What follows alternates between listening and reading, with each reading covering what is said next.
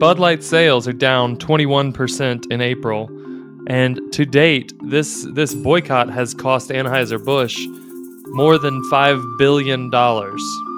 And This the girl that ran this promotion, did she get a raise? Did they can her? They did. Okay. So that's reasonable, I think, for anybody who loses five billion dollars. Like I'm lost sorry five I misplaced five billion of your dollars. Right. People had a moral stance on an issue that was important to them, and they took it to Bud Light, and Bud Light is now bending over backwards to try and go win back their lost uh, fans. And so, in some ways, it seems like it worked. So, as, as believers who we have lots of opinions that run contrary to the cultural uh, flow, uh, should we be boycotting? Should we, is this a is this the new model of commerce for us? Hi, I'm Steve. For nearly 30 years, I've been a pastor and disciple maker, and what I really love doing is helping guys be better followers of Christ and better leaders at home. I'm Mark, a certified financial planner with an MBA and an Ivy League degree who wants to make sure you're making the smartest money decisions possible. And this is Abraham's Wallet. Join us weekly and create a culture in your family of multi generational prosperity, spiritually, relationally, physically, intellectually, and financially. Run your home, your dough, like a biblical boss.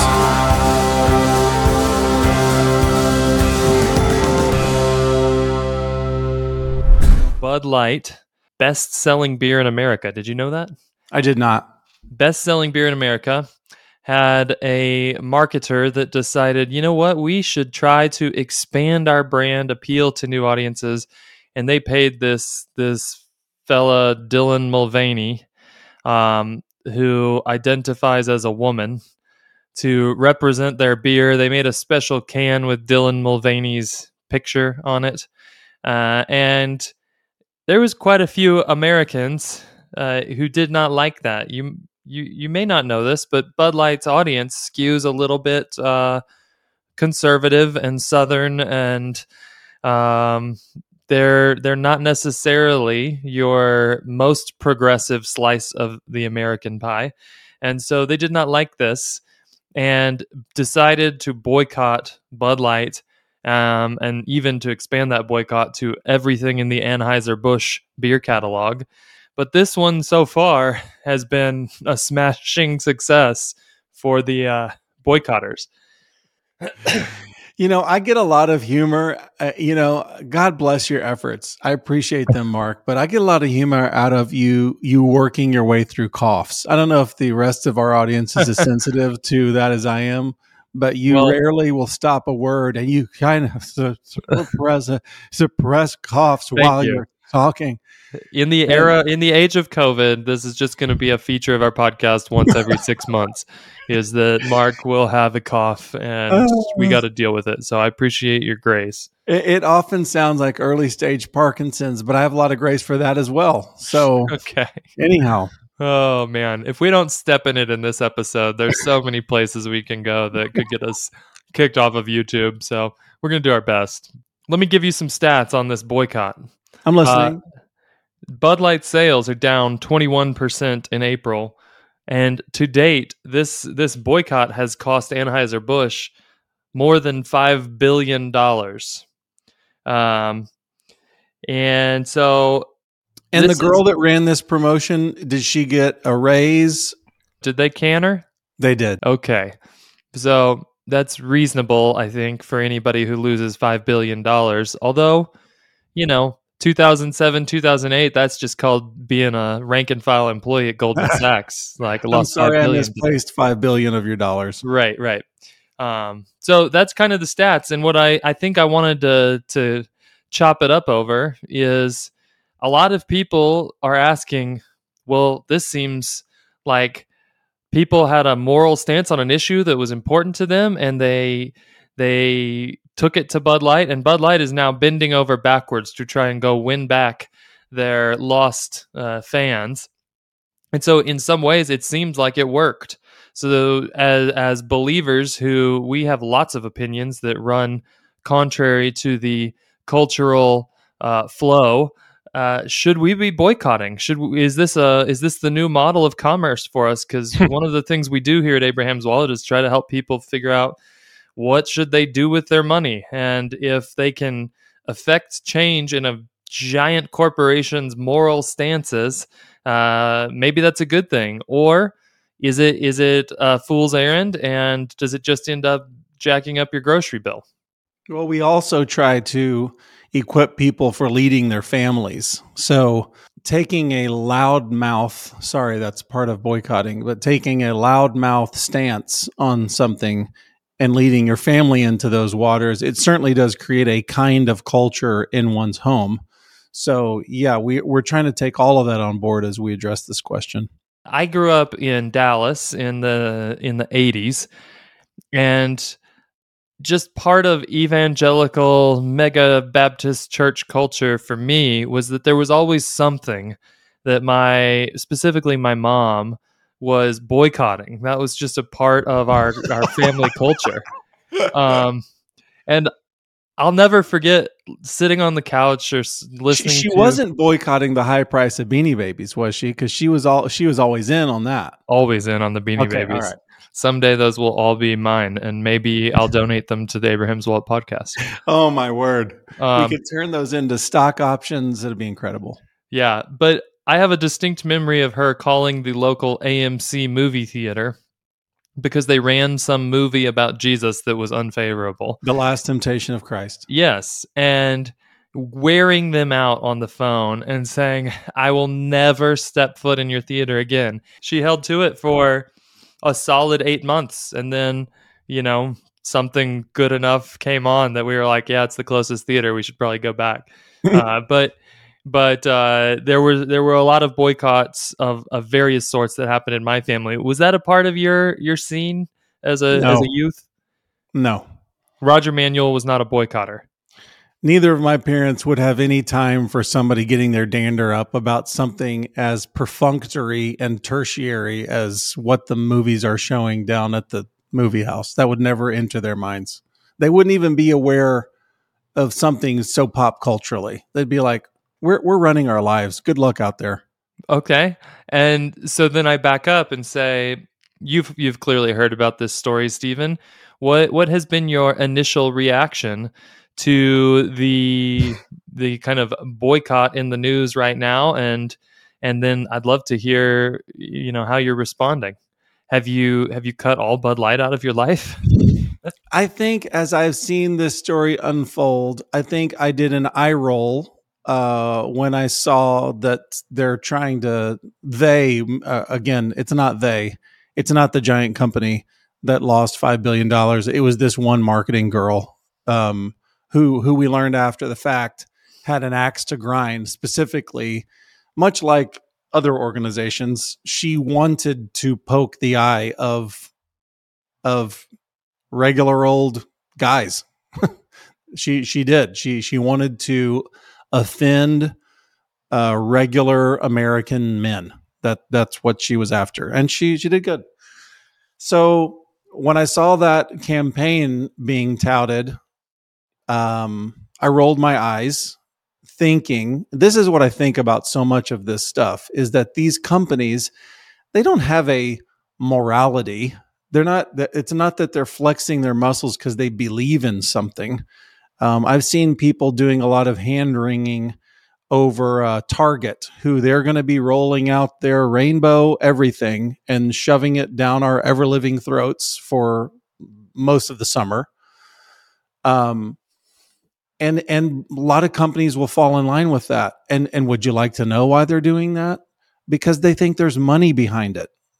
They they're they're going fishing for fad dollars this is this is a this is a cultural fad and they want to be behind it so i roll my eyes going like i think of bud light not not necessarily being immoral like i'm outraged. Oh, these good people, they've changed into some. I just roll my eyes going, they're amoral. They don't think anything. They'll think any, they'll think anything ever. Um, so uh, I have had a little bit of um, Schadenfreude as I've watched them lose money over this. And of course, there's a part of me that kind of goes, well, good. Um, I like that move costing them something, but what are they coming back to? I mean, is oh, finally, Bud Light will proclaim the truth of our Lord and Savior. No, they're not doing that. What what are they doing? they're just going back to their please get drunk on Friday nights out in a cornfield with your buddies. That's what we would like for you to do with our product. Is that moral? Do I believe in that? No. So I'd made decision to keep on never once buying Bud Light.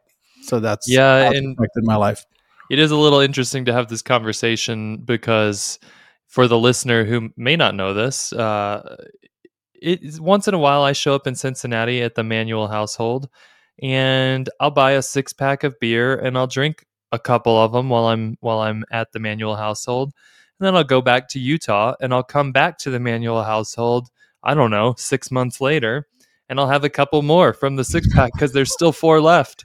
Um, yes. There's there's not a lot of beer drinking going on uh, at your home, so there's, this isn't no beer drinking happening at my home. This isn't really a uh, uh, issue that has personally impacted you, but um, can I can I review a few boycotts that have been in the news in the past? I'm all ears. So? Educate me. Okay.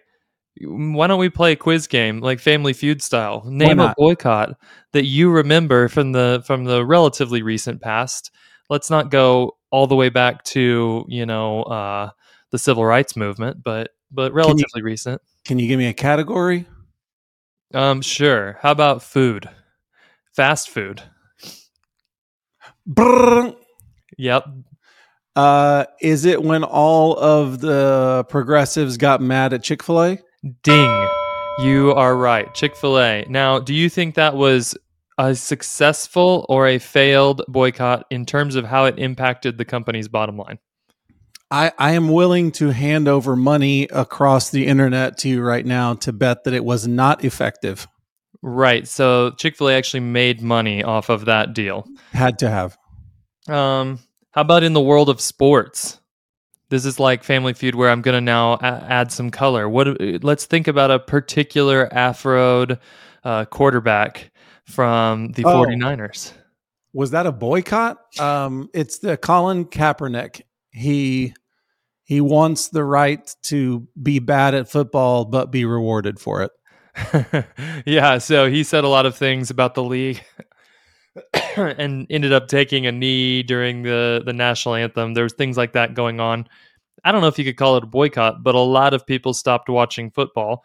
So viewership was down about 10% that year. So from a pure metric standpoint, this might be considered a successful boycott, meaning it did impact uh, the NFL's bottom line in the year that that was going on in the news. Couple, couple others just to throw out at you. Do you remember the BP oil spill?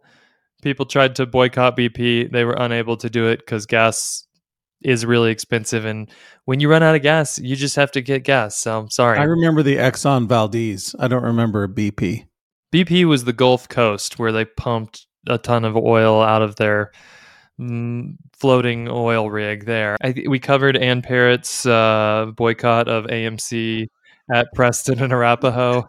Yes. So I think that, that made headlines across the country. That was a big, pretty big deal.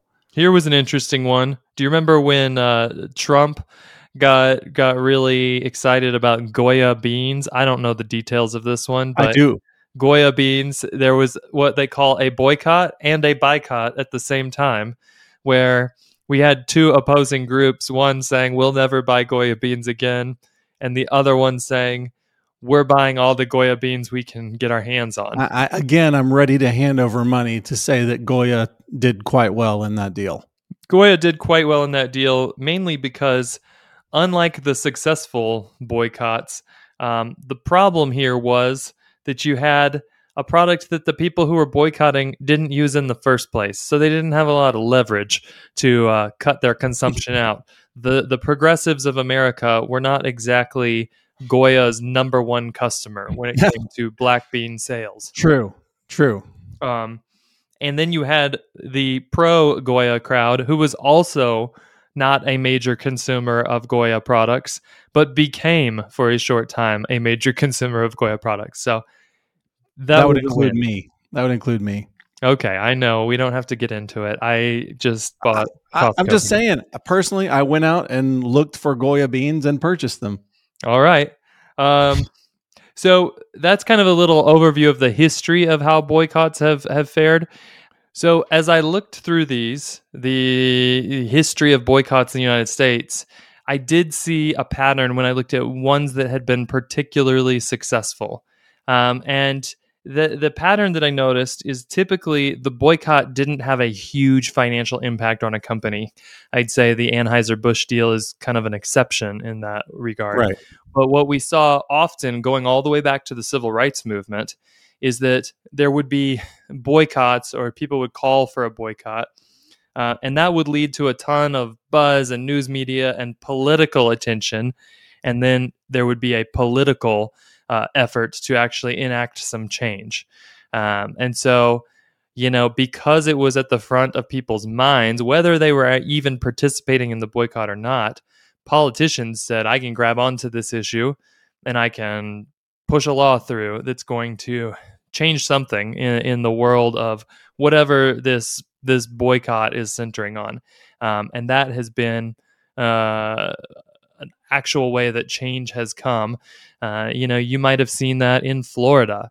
There's been a lot of ballyhoo in Ron DeSantis's Florida between him and Disney, and we could get into all the details there. But the the gist is, I don't think that Disney has suffered much at the hands of conservatives who didn't like their political opinions trying to boycott them.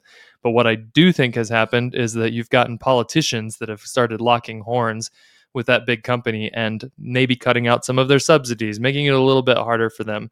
Whether that's a good or a bad thing, we could discuss, but um, that seems to be the way that that society actually feels the impact of some of this. Is that boycotts generate news, which generates occasionally political change.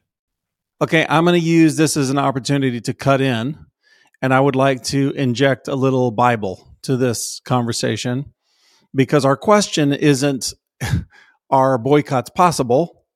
And our question isn't even are boycotts effective? Um, the question is is this something that a Christian should be participating in? If you are a biblical boss, is it contingent upon you to be feeling out all the time?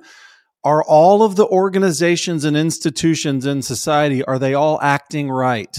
And if they're not acting right, well, we have a duty that we're only going to give our coffee dollars to the most moral coffee thing and we're only going to give our jeans dollars to the most the most biblical jeans company and all that stuff. Is that what we're taking on?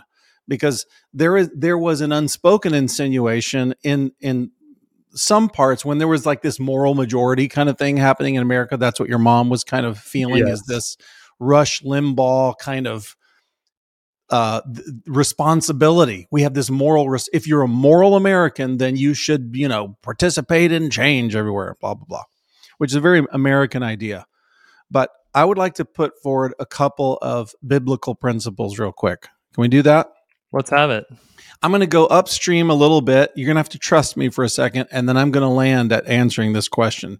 So th- there are a couple of places where I- i'm going to go to paul because um, Paul lives in a world where Christianity is infecting a lost society. So he has things to say about the way that uh, a family's Christian culture intersects with pagan, ugly wickedness. That, for instance, Jesus doesn't talk about because that's not really Jesus's MO is trying to help you figure out how to live in a lost world. He just wants you to understand the gospel and get in on the kingdom. It's not something that Old Testament people were talking about. They're talking about Israel. They're talking about this is supposed to be a holy society. So you guys shape it up. Paul is talking to a specific kind of person, a kind of person that we are. So very helpful to hear from him. And he and he addresses this kind of scenario a couple times. All right there's a passage in First Corinthians chapter 5 and it says catch this and you're going to as I'm reading this you're going to say that's not what we're talking about. And I know that already. A word just let me let me give me some time. He says do not associate with any so-called Christian brother if he is sexually immoral or greedy. If he's an idolater, the uh, uh, Amplified says that means devoted to anything that takes the place of God, or is a reviler who insults or slanders or otherwise verbally abuses others, or is a drunkard or a swindler, somebody that cheats other people. You must not so much as eat with such a person. So this is talking about, he said this right in the first sentence don't associate with a so called Christian brother who, and then he goes on. He's talking specifically about the way that we interact with people who proclaim themselves to be believers. So, th- in my mind, this goes back to a conversation that I've had with Jeff on Abraham's Wallet regarding who are our people. And I've had rather public fallouts with a number of people over a number of issues. Uh, for instance, there's a cult in in Cincinnati. I've had falling out with them, opposing them. There's a guy. There's kind of a public figure in Cincinnati who says pornography is not a sin, and he's encouraged his unmarried minor children to experiment sexually. I've had fallouts with him publicly, etc. And we're supposed to have these kinds of moments. I just read you that verse. We're supposed to. Um, and people who refuse to have enemies of any kind are people who love the praise of men rather than love the praise of God. That's a, that's just a biblical principle. It's something that we stand on. We believe that an Abrahamic man should have the right kinds of enemies and he should have the right kinds of friends. And we we've spent time trying to help people to do both. Um, so we have to be not, I, my, the principle I want to put forward is that we have to be people if we're going to follow uh, Christ, we we have to be people who are unafraid of public scorn as an important principle. So we avoid, just to recap what we've already looked at, we avoid self proclaiming Christians who have unbiblical practices regarding sexuality, integrity. I mean, both, both greed um, and being a, a, scoundrel are both mentioned in that passage uh, worship, that is, if they're idolaters, and self control. Whether you're a verbally abusive person, you can't control yourself uh, with regards to violence, etc. So, uh, this is all strong language, and that means that we, and that means we have to do a lot of maintenance with our relationships. We might have to. Um, I've done this. I don't have to tell those stories right now. Where you see a friend and you kind of go, "I think somebody on my inner circle is violating one of these things. I guess we have to have a talk." Yes, you do. So, but everything that I just said, none of it is about uh, none of it is about the world. It's all about self-proclaiming Christians. If we go two verses just prior to what I read, this is 1 Corinthians 5 9, and it says, Do not associate with sexually immoral people. Now, I don't mean immoral people of this world or the greedy and the swindlers or idolaters of this world because then you would have to get out of the world and human society altogether. It stands to reason that if somebody doesn't worship God with their lives, they worship a false God. Uh, Bob Dylan tells us all that we were all going, we're all made to serve somebody. You're going to worship something with your life, which is true. And so, if, so they worship false gods. I got neighbors all around me that worship false gods. Am I supposed to not talk with them? Paul says, no, no, no, no, no. We're only talking about people who who proclaim that they're followers of Christ. People who are of the world and don't know God, well, you shouldn't hold them to a standard of following God. So, here's, here's a therefore, we don't have to hold unbelievers to believing standards. What a relief. We don't have to go, they should do more of this. Why don't they have the same convictions I do? Why don't they clean up their language? How could they put that on a movie screen? Et cetera, et cetera. There's a whole lot of hand wringing that happens because we lament the decay of American society, which we know biblically is going to happen. That's what societies do, they decay. Again, very different reaction to very different groups. End of this passage. I'm going to, I'll finish my little soliloquy after this. Uh, I've read four verses. I'm going to read the last two in this section. First Corinthians 5. For what business is it of mine to judge outsiders, that is, non believers? Do, don't you judge those who are within the church to protect the church as the situation requires? God alone sits in judgment on those who are outside the faith. but remove the wicked from among you and expel them from inside the church. So we have this very uh, tight filter that we're that we're evaluating. It's not like we're judging those around us when we go to the church house, but we have this expectation that those who say that we are disciples, that we would live as if we're devoted disciples and worshipers. Everybody who's not part of our crew what what what kind of expectations do we have on them? Do we expect them to have wonderful families? No. Do we expect them to have perfect integrity in their business dealings? No.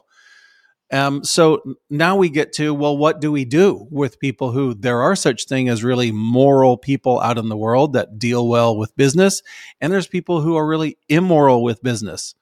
So that takes us to the question of how do we treat outsiders? Okay, so what do you think?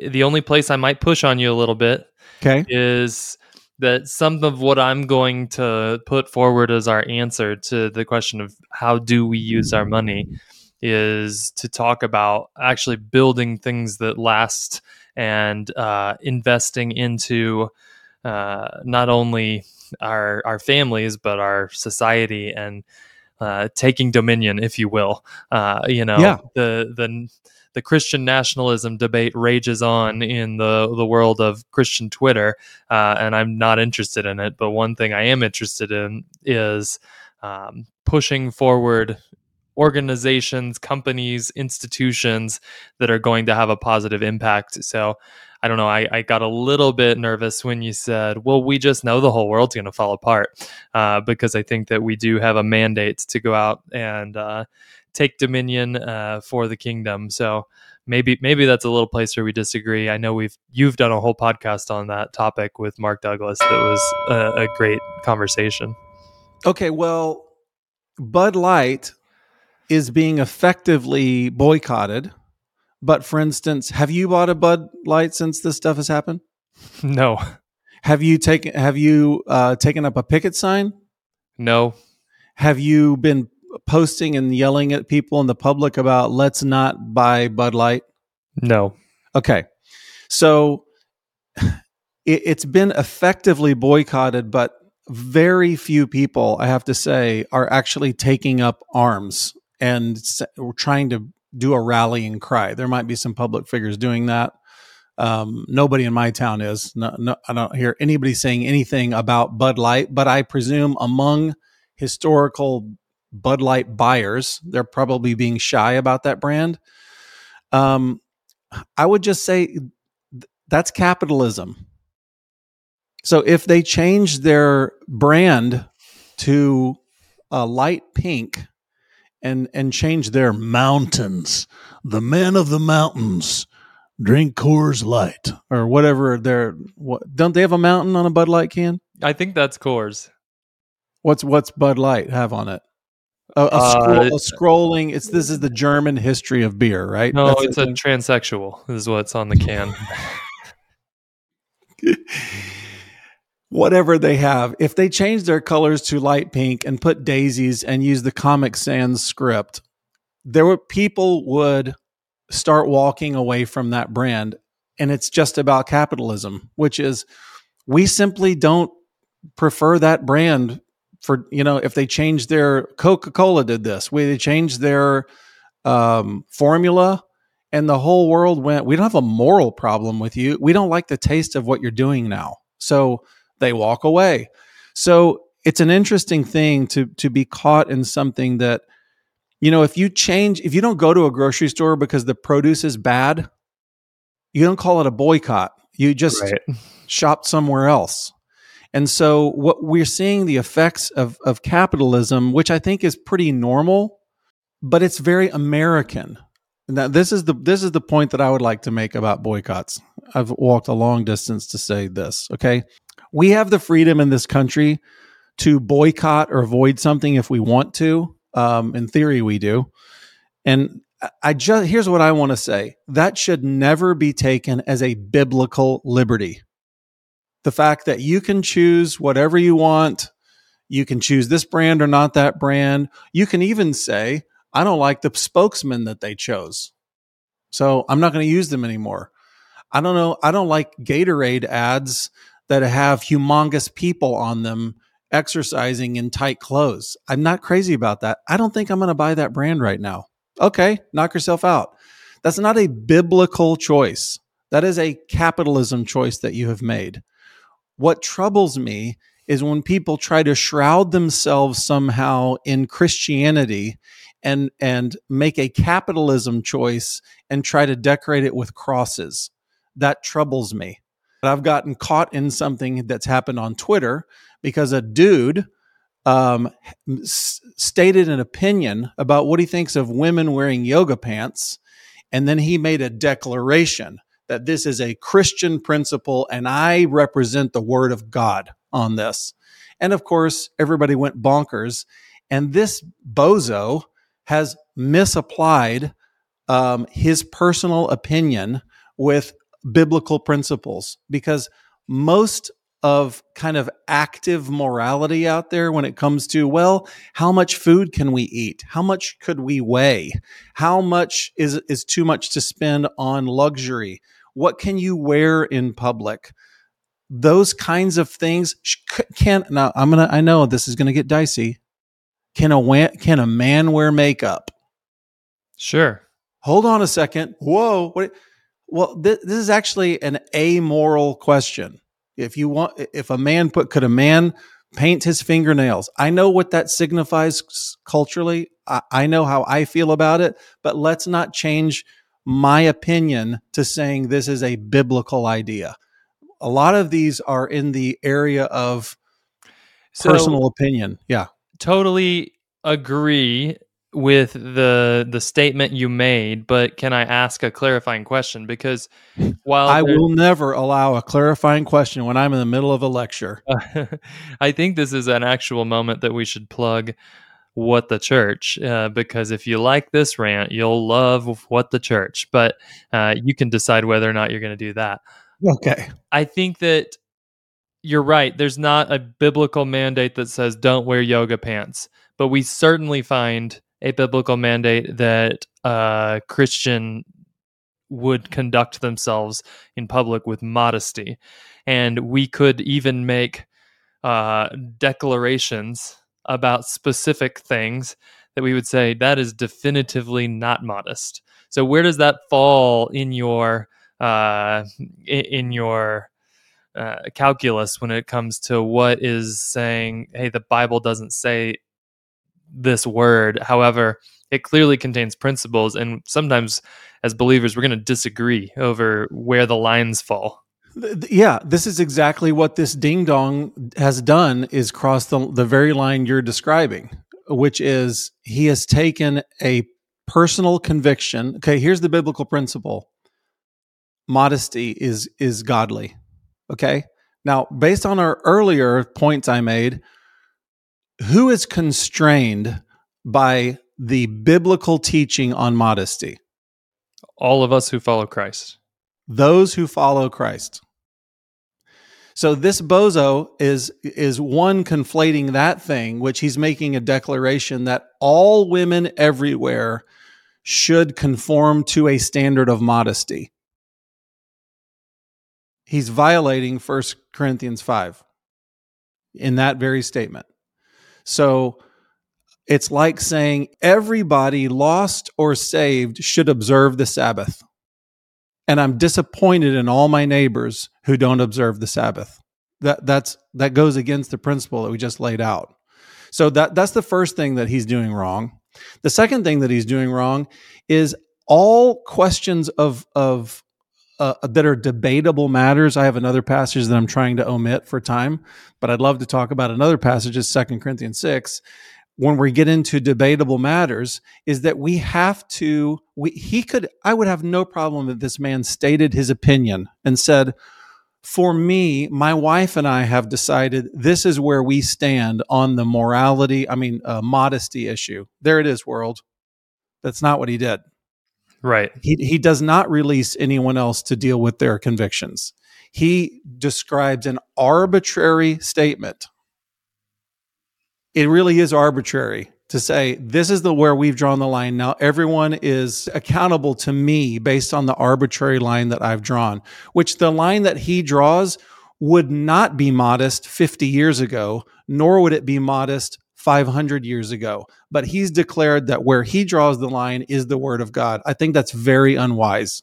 Yeah, and just so that I don't I don't know how many people cross over um, our audience and this particular person's audience, uh, but I would say it's interesting because we agree with the guy on so many things, and um, the, I even agree with where he drew the line. Yeah, you even agreed with the statement. It was just yeah. the the imposition across others.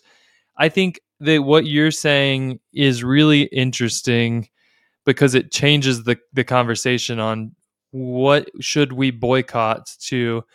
It's on each father that's listening to this podcast right now that would consider themselves a follower of Christ to, to say, you better draw those lines in your household and you better draw them long before the uh, enemy is pressing you back and you're trying to draw it while you retreat.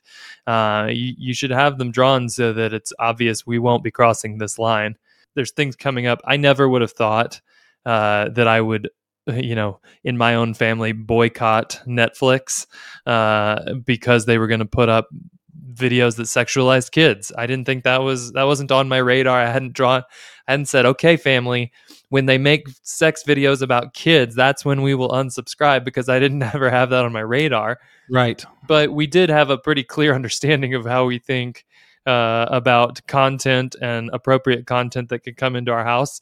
I don't boycott Apple because they have movies that I object to uh, available for sale, but I'm not going to pay for a company that's going to actually create and produce content that I'm yes. effectively paying for. So for me, that was a clear one. I also don't walk into somebody's house that has Netflix and go, wow, these people don't love the Lord. Um, right, exactly right. So I think that's a great example. So I, have actually done it's it's not because there's a Abe's wallet uh, moral stance on this, but I just happen to have done the same thing, which is I got Netflix out of my house. I don't want that, but I have Amazon Prime in my house. I'm sure if you look, if you're really out to find something vile, I'm sure you can find it. Um, and if somebody wanted to, if there was a morality police that wanted to come into my house and shake their finger, I they probably could find something on on Amazon Prime that would be offensive. So we've all got to we've all got to do our own conscience. So I tell you what I'm going to do. I'm going to throw out my my principles. My, this is my I, have got four therefores. Okay. Uh, that I think are our marching orders, and then you can tell us what what can we do about it. Okay. Okay. So my proposal is that number one, we live in the Second Corinthians 6 principle on debatable matters with other believers. That is, are you allowed to go into Target during the month of June, knowing that when you walk in the door, you're going to have rainbows all over the place and your kids are going to see rainbows? Can you go into that store? I can't find that verse that says that you cannot. So you might think that it's a wisdom issue. Maybe it's wise to avoid those things. I will be I will be avoiding Target. That's just it's one of it's like Netflix to me. It's offensive to me. I don't want my children to see that stuff, so I'll avoid it.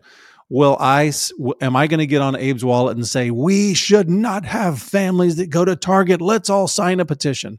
I'm not doing that. So we have to have this second Corinthians thing on a debatable matter. We give each other grace. Number 2, we st- I believe this is part of it is that we have to step up our First Corinthians 5 game on clear issues. Like we have to separate ourselves from compromise. Can somebody have Netflix in their home? Okay. Maybe that's debatable. I, I don't I have an opinion about that, but can they? Okay, maybe they can. Can they also um, encourage their children to be watching uh, vile stuff that actively corrodes their character and morality? No, we have commands about that sort of thing. So if I walk into my friend's home and I see the kids doing that, I'm going to turn to my friend and go, "What's happening here?" And now we're going to start having an uncomfortable conversation. So we we have to have, give grace to debatable matters on matters that are clear. We have to be willing to step in. These are about personal relationships inside the church family. I hope I have made that crystal clear. Number three, this is the whole point of First Corinthians 5. We have to release the world to be worldly. Knock yourselves out, people. Drink it down. and it might grieve me. It might grieve me to see lost people acting lost, loving lostness, and getting more lost by the moment. There's a lot of great passages that talk about that. Uh, the the pain of even witnessing that happening. It is happening around us right now, and it's grievous. And yet, you know what? I'm not trying to prevent them from doing what they're going to do. I release them to be lost. The fourth thing is never violate your own conscience. So it would it would it would be a violation of my conscience to feel like I'm contributing to what I'm sorry for giving this maybe it's a lazy example but I don't want to feel like I'm contributing to what Target is doing specifically to children and families. So I I'm just not going to give them my dollars. I'm not going to make a big post about it. Let's make a big petition about it, but I'm not going to violate my own conscience. So I think those are principles that we can live by. Yeah, I love that. I think it's good advice. I want to turn for a minute to so what do we do in the marketplace as believers? Because right, you know, you said I, I, I liked thinking about it. You said that as Christians, we're not going to turn to the world and shake our finger at them and say, you have to observe the Sabbath. But what I thought of is is Psalm 19 when you said that, which says, "The law of the Lord is perfect, reviving the soul." It doesn't actually mean exclusively that it revives the soul for those who would acknowledge His kingship. Um, it it's good. So I know, for example, with that example of the Sabbath, that if I was going to set up a country, that the p and I was the king, the people under me would flourish if they had a day off once out of every seven. Fact. Um, and that's we we could do a whole episode we probably have on on that particular fact, but humans were created for having a Sabbath on the exact rhythm that is prescribed in the scriptures. Yes. Uh, they do better. And there's a lot of things like that where, you know, even uh, the, the world gets to experience common grace through uh, living in a way that lines up with, with the Lord's design for human flourishing. Um, I think about this might sound like a real zag to you, but I think about Twitter and what it had become for a while up until very recently. It, I wasn't interested in Twitter because if you said anything on that platform that did not uh, meet these strict rules of uh, social consciousness and political correctness in a very certain line, you were going to be kicked out. And True. sort of it, it, was really clear. You can't say anything along the lines of many of the things we've said on this podcast. Yes. And somebody who i don't think has any relationship with with jesus uh, which would be elon musk came in and said i actually think free speech is good uh, and he used his money to purchase it and say i'm opening it up so that you can just communicate freely here I think yeah. that was a net good and that the world actually became a better place because somebody uh, created, if you will, uh, in this case, purchased a business and changed it uh, to operate in a fashion that allowed people to express themselves honestly in, in more open ways. And I think what we could take from that as believers is that there is an opportunity for us to create things that are better because we know the king and if we're going to uh, create a financial planning business, we can do it in a way that lines up with the way that the king would want us to handle money and coach people and organize families.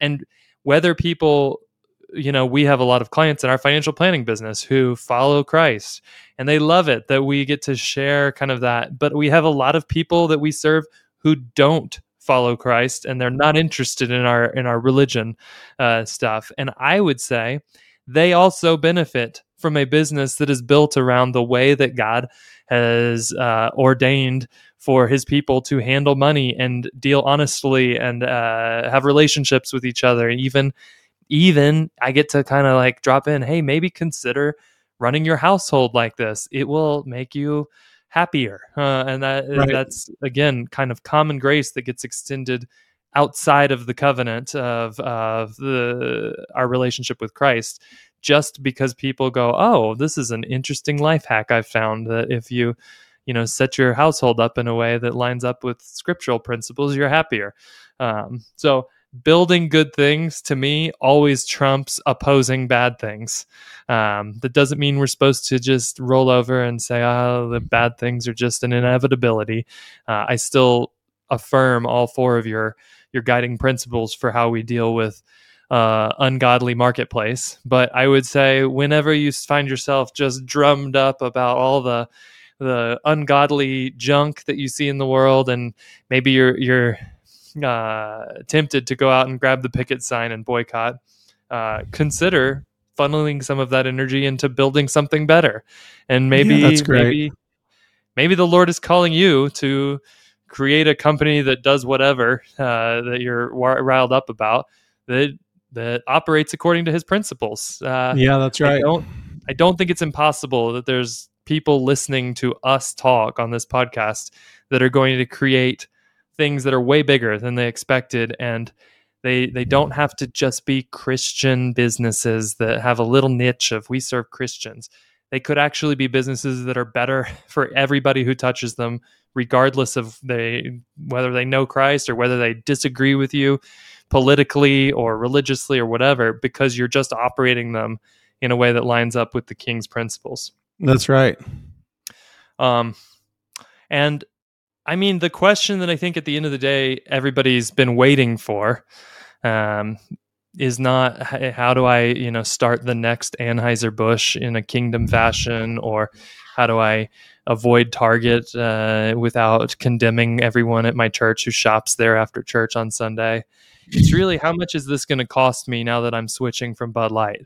Uh, so I, th- I thought I'd throw in one little tidbit of uh, personal budget analysis before we bid our audience farewell.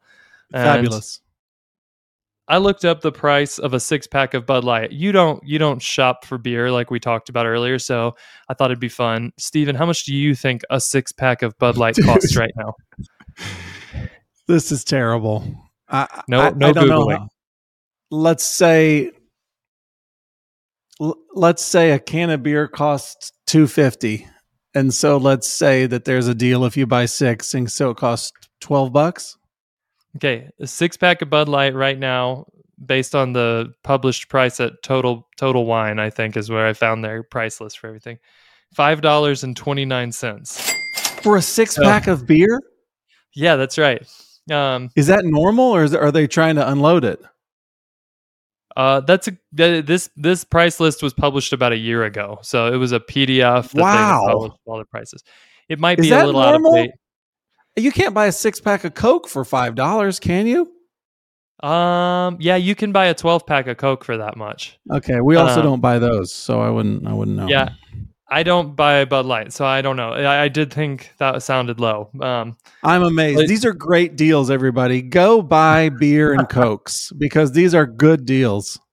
is now the time to announce that this episode has been sponsored? No, I'm just kidding. Um, Why not? Let's say it. Let's tell them um, we are part of their effort to get back the old uh, clientele, and that's us. Yeah. Right. Um, a, a six pack of craft beer um, will cost Oh, you. craft- uh, an a- Kraft mac and cheese beer. It's pretty no, good. this would be uh, micro brews. So I Oh. just I, I just took an average of of the micro brews available and came to seven dollars and forty nine cents for a six pack of small brewery created beer. Now That's a I'm not trying. deal. I'm not trying to tell people go out and buy a bunch of beer, but what I did think is this is actually a probably a pretty decent proxy for you have something made in mass by a huge company that can make it really cheap.